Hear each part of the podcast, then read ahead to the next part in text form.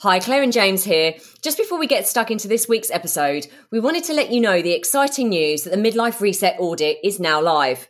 This is a first of its kind personalised diagnostic tool designed for midlifers by midlifers. In just three minutes, the audit will help you pinpoint what's really holding you back from living your healthiest, happiest midlife, and most importantly, provide tailored strategies on how to take back control. Midlife doesn't have to be a time of uncertainty. It can be an era of growth, discovery, and well-being.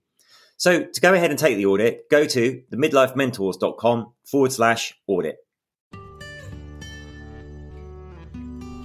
In this episode, I'm flying solo as I talk to therapist and author James Hawes about the emotional lives of men. What we keep hidden and why, and what we can do to manage our emotions more successfully and be more open. We also talk about communication in relationships and how both partners can play a role in facilitating both better relationships and increased intimacy. I hope you enjoy it.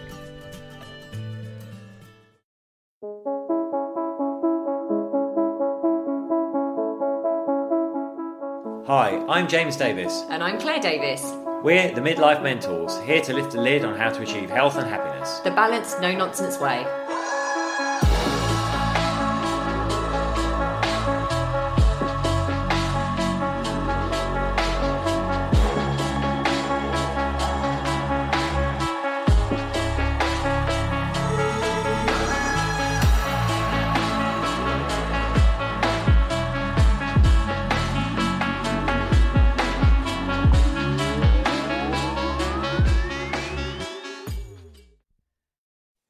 Hello and welcome to the Midlife Mentors podcast. This week we're joined by a special guest, James Hawes, who's written a book, The Secret Lives of Men. Welcome, James. Uh, thank you. Glad to be here. So, James, your book, The Secret Lives of Men. Um, can you just tell us a little bit, maybe about about your background and what prompted you to to write this book and delve into this area of, of male emotion? Sure. Yeah. So um, I work as a counselor and psychotherapist. Um, with 95% of my clients are male, which is kind of quite unusual in the psychotherapy area. Um, so I started to set up certain groups for men, men's groups, um, groups around anger, and started to be really interested in um, what was happening to men in terms of their emotions and what was going on inside their heads. So I'd often started out asking men, uh, you know, the classic question, How do you feel? And I was getting kind of six words back, you know, okay, not bad, fine, all right, normal. And that's all they had. And uh, I, I started thinking, well, actually, um, that's not really kind of that helpful in terms of you know the the feeling kind of spectrum. So I then sort of said, well, actually, perhaps a lot of men live inside their heads. Um, they don't actually know how they feel. And in terms of with their partners or with their wives, often women, um, if they're in a heterosexual relationship, have no idea what is going on inside of his head um, or what he's thinking because men often, not always, don't talk about how they feel. So there's kind of a, a mystery. And uh, that's the kind of sense of the, the, where the secret lives of men came from. Uh, it's really interesting you say that, and I'm, I'm, smiling to myself as you say it because I, I, know actually it, what you're saying there is true. But what, one area we work on when we're coaching with our clients is exactly communication and, and mm. taking the role of assumption out, um, particularly in a relationship. Um, and we do that. We illustrate that with with a meme. I don't know if you've seen it. There's a couple sitting on a sofa, uh, and the woman is there going, "Oh, I wonder what he's thinking about. I wonder if he's thinking about mm-hmm. some other woman." The guy's sitting there going, "I wonder why the motorbike wouldn't start this morning." exactly that. Yeah, yeah. so, um, James, why do you think it is that men are not so good at at kind of being open about their emotions, their emotional state? Yeah, well, I, I think it's kind of the way that we have, if you want, been constructed. Um, I, I talk about in the book about, you know, how men are made, if you like, or how boys are made. And I think we learn the lessons very, very early on uh, as a small boy um, that we should not express our vulnerable feelings. So the classic big boys don't cry. I always remember my lad when he was seven.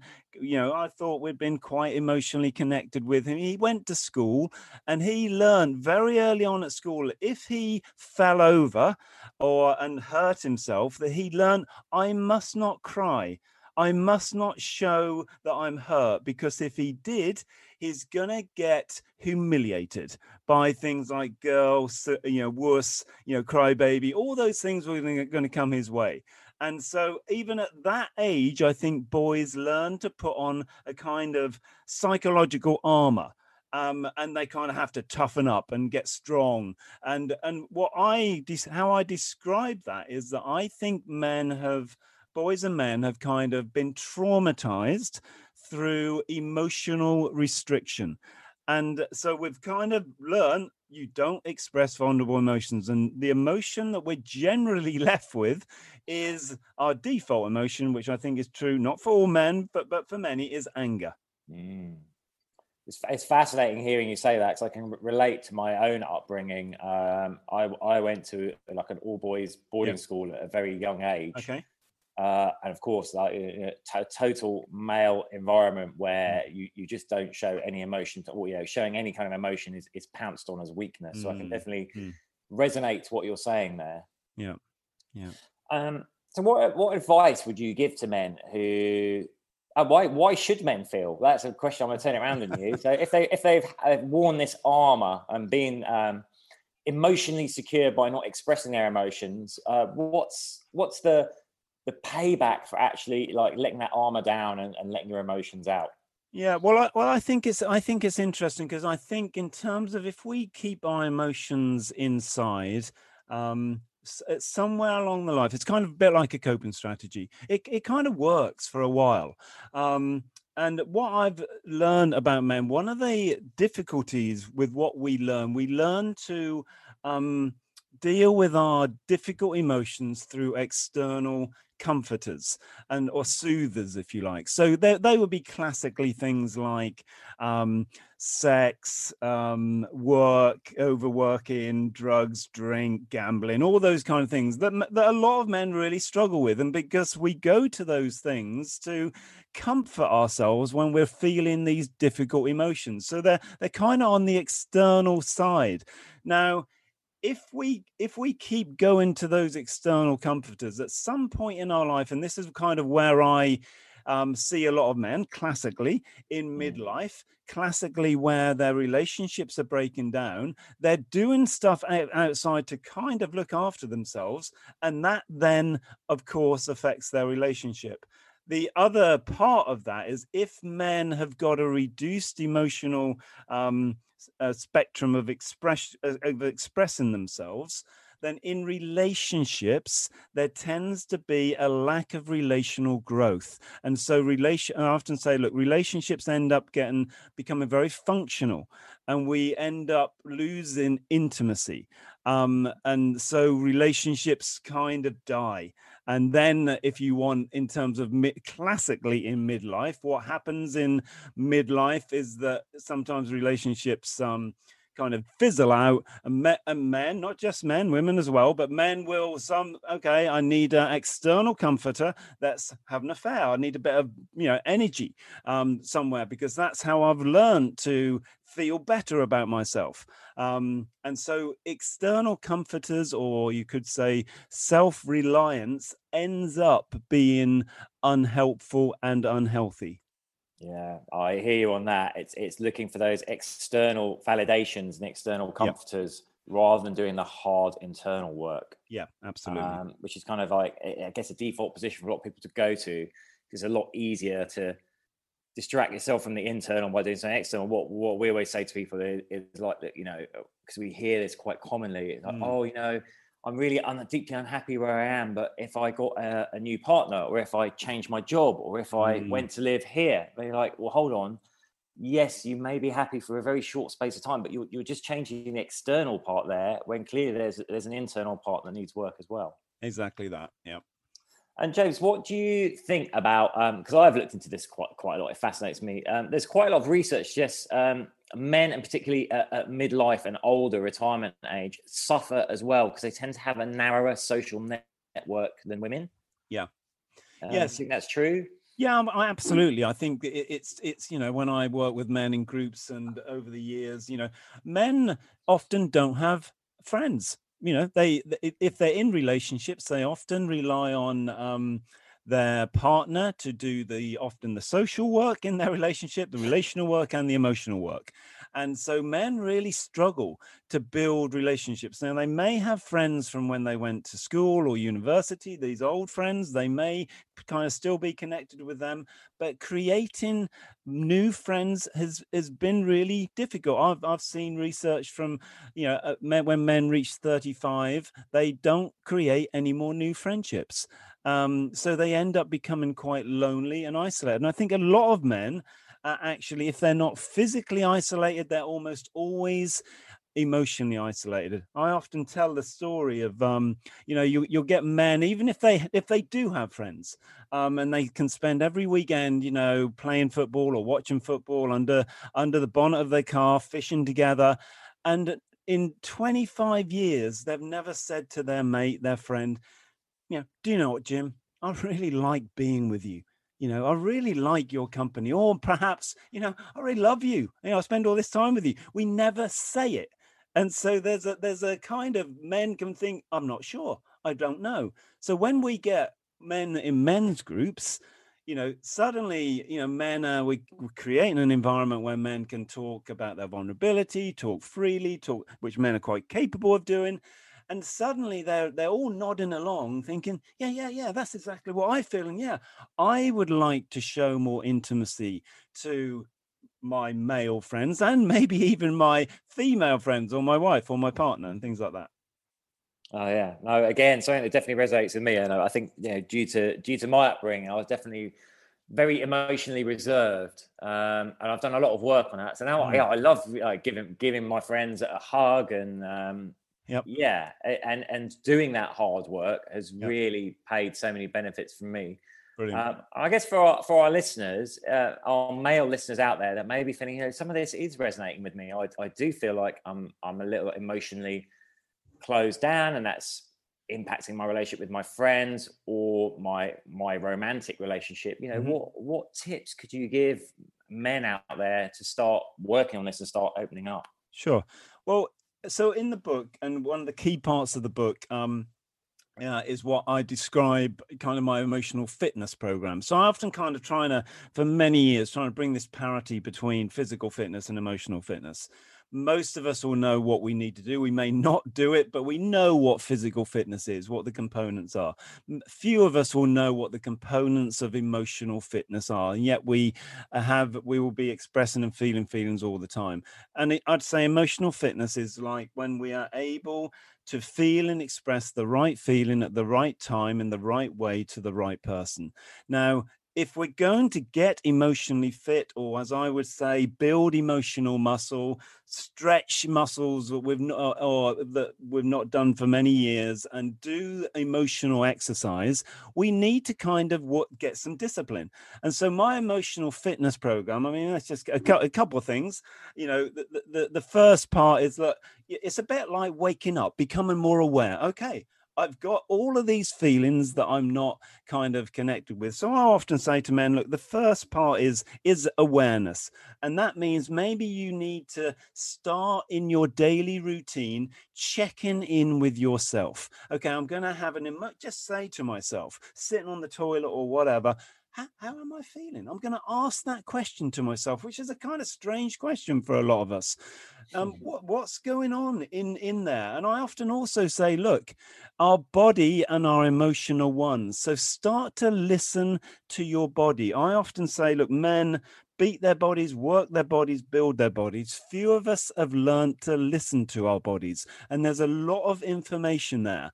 And the other little tip on the body thing is to start to notice our face. So I think most of us as men, we've learnt to meet the world with a poker face, you know, our default face, our resting face, whatever you want to call it. And I say to men that when you do your check in, you might do go to the bathroom, look in the mirror and look at your face. is your face telling the world what you actually feel on the inside? And that's kind of called congruence. Is your inside world and your outside world matched? So I would often say to men, start exercising your face move it. Start to move that face in line with perhaps what you feel inside. So for me, that idea of checking in is really important. The second part I just say here, James, which I think is really important in terms of if we go back to this idea that feelings are like a foreign language to men, the second part of the emotional fitness uh, program would be something around um, building a word bank. Of it, we haven't got an emotional vocabulary. If we've only got six words, we need to enlarge our vocabulary. We need to have more words. So I often direct, and there's one in my book, to men to, you can Google this sort of stuff, a, a feeling wheel. Get this wheel, which has 120 words, um, feeling words on it. And I say, look, when you check in, look at your wheel. You can get on your phone and just say, okay, i I've got all these words, these feelings what, where am I? Let me let me put a label on it. Let me label that feeling. And when we label an emotion, that it gives us a, quite a lot of power in one thing, but we, it gives an, uh, that feeling an ability to move and to release because a lot of emotions wants to be moved. The second thing uh, way of using that feeling wheel to build our vocabulary, I say to men, look, take three words off that feeling wheel in every day and try and work those words into your vocabulary as you're talking to your friends, to your partner, to your children, to your colleagues. Use those words. So we're we're building that foreign language. Oh, I love that idea. I love that. I'm going to go and Google feeling wheel off after this call. Yep. Uh, and James, so while you were talking there, something that came came to me. Um, I, uh, I've done a lot of work on I don't know how how I interact and, and respond to others, but um, still an area for me that I struggle with is um, you know the inner critic, the inner voice. Mm, mm. Um, what work? Because I know for a lot of men and and women, for everyone, that yeah. inner voice can be so cruel and so yeah. loud at times. Um, would you have any recommendations for work that that men or, or women could do there with that? Yeah, absolutely. And I think you touch on a, on a really important issue that that inner critic, or you know, that I often call it the inner tyrant. Um, and that, that would be that part. Tyrant, yeah. yeah. often given it a name, I think can be useful. You know, um, and and uh, that is part of the emotional fitness program. It's the last part, which is I would say, how do we develop um, self empathy, compassion if you like self love and and and for me one of the things that i have worked with in men in terms of um, listening to that inner dialogue or inner chatter, if you like, number one, become conscious of it. Oh my goodness, I've just called myself stupid or I put myself down. If we're, as soon as we become aware and we start noticing it, we then give ourselves a possibility of what I would say is capturing it. Let's capture those negative, those critical words we're, we're, you know, we're throwing ourselves. And that's kind of saying, no, I'm going to capture that, but I'm not, and I'm going to refuse to call myself or put myself down because there's nothing healthy in that at all. Um, and then once we've done that, the practice is okay, I'm going to start practicing um, could be gratitude in terms of to be thankful about things that are going on in my life, but I'm also going to start being a lot more positive about myself. And it's kind of that part, isn't it, about right, letting myself off the hook. You know, when I feel I've, I've not done something the way I would like to do, I, you know, it is what it is. Let me let myself off the hook. And this is a, this is what, and I think this is one of the most crucial and the most difficult emotional fitness disciplines. And when we can nail that, there is a kind of real kind of freedom because we will go there. We I go there. I've been there this week. You know, I kind of give myself a hard time. Oh dear, why did I do that? I can't believe I did that. I didn't put enough time into that. And but eh, and that's okay. It's going to happen. But as soon as we can catch it, think, okay, it's it. I just let myself off the hook you know that it, it, it, i often say it is what it is. It's done. I can't get it back. So stop beating myself up. Yeah i love that. So so bring awareness to it recognize it and then just deal yourself some some self-compassion really.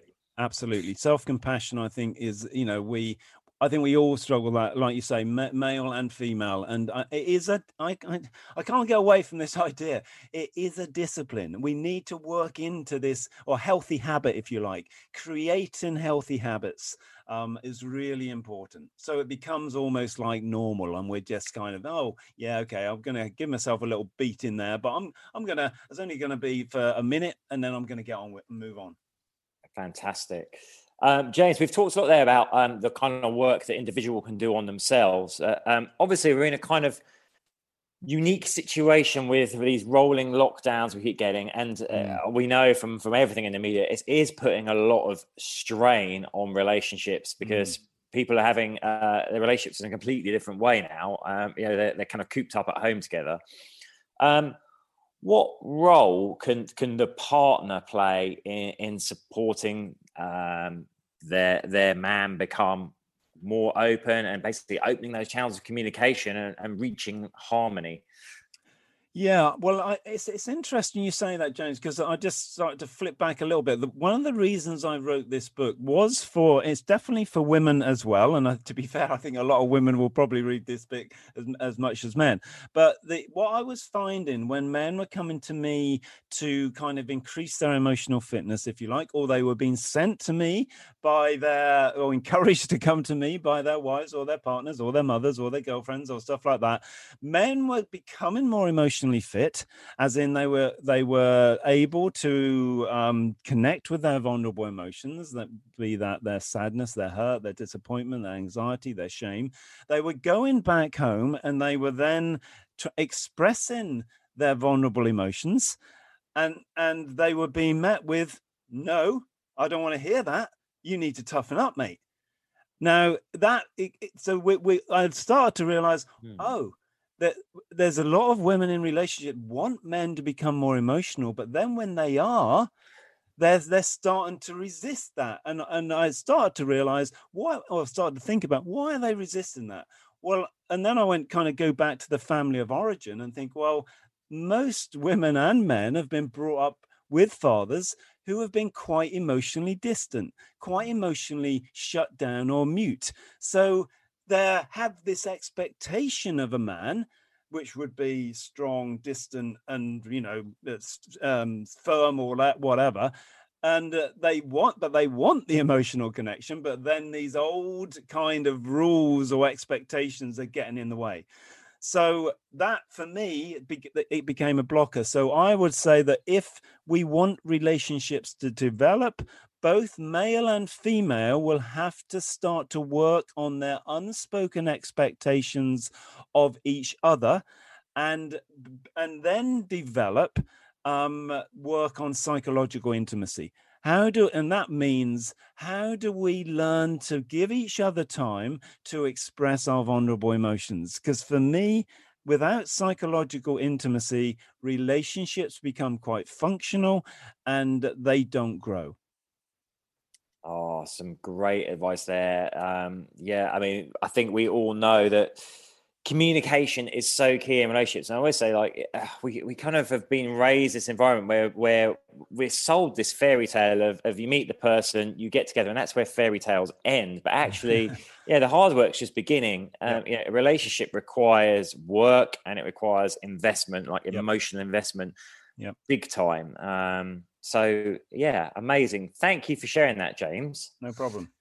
Um, I think we're going to wrap up there. So that yep. was uh, James Hawes, and he has his fantastic book that he was mentioning there, The Secret Lives of Men. And you can find his website. It's jameshawes.org. Uh, and we'll put that link on the podcast notes as well. So, James, thank you very, very much for your time with us and for that uh, fascinating insight and useful useful tips for for the men and the women out there. Brilliant. Well, thanks for having me. I've really enjoyed it.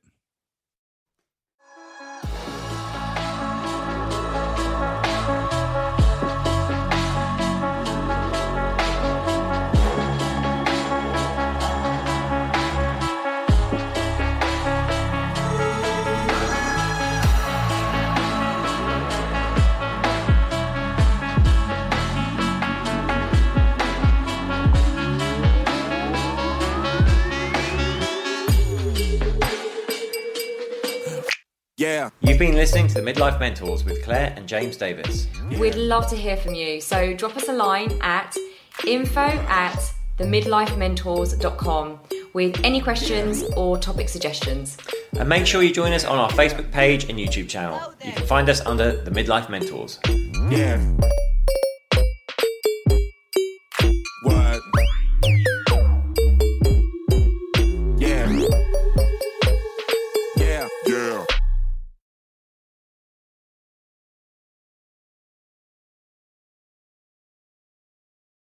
Thanks so much for listening to this episode. And don't forget to take the Midlife Reset Audit now to receive personalised insights into what's holding you back from living your healthiest, happiest midlife. So go ahead and take the audit now at themidlifementors.com forward slash audit.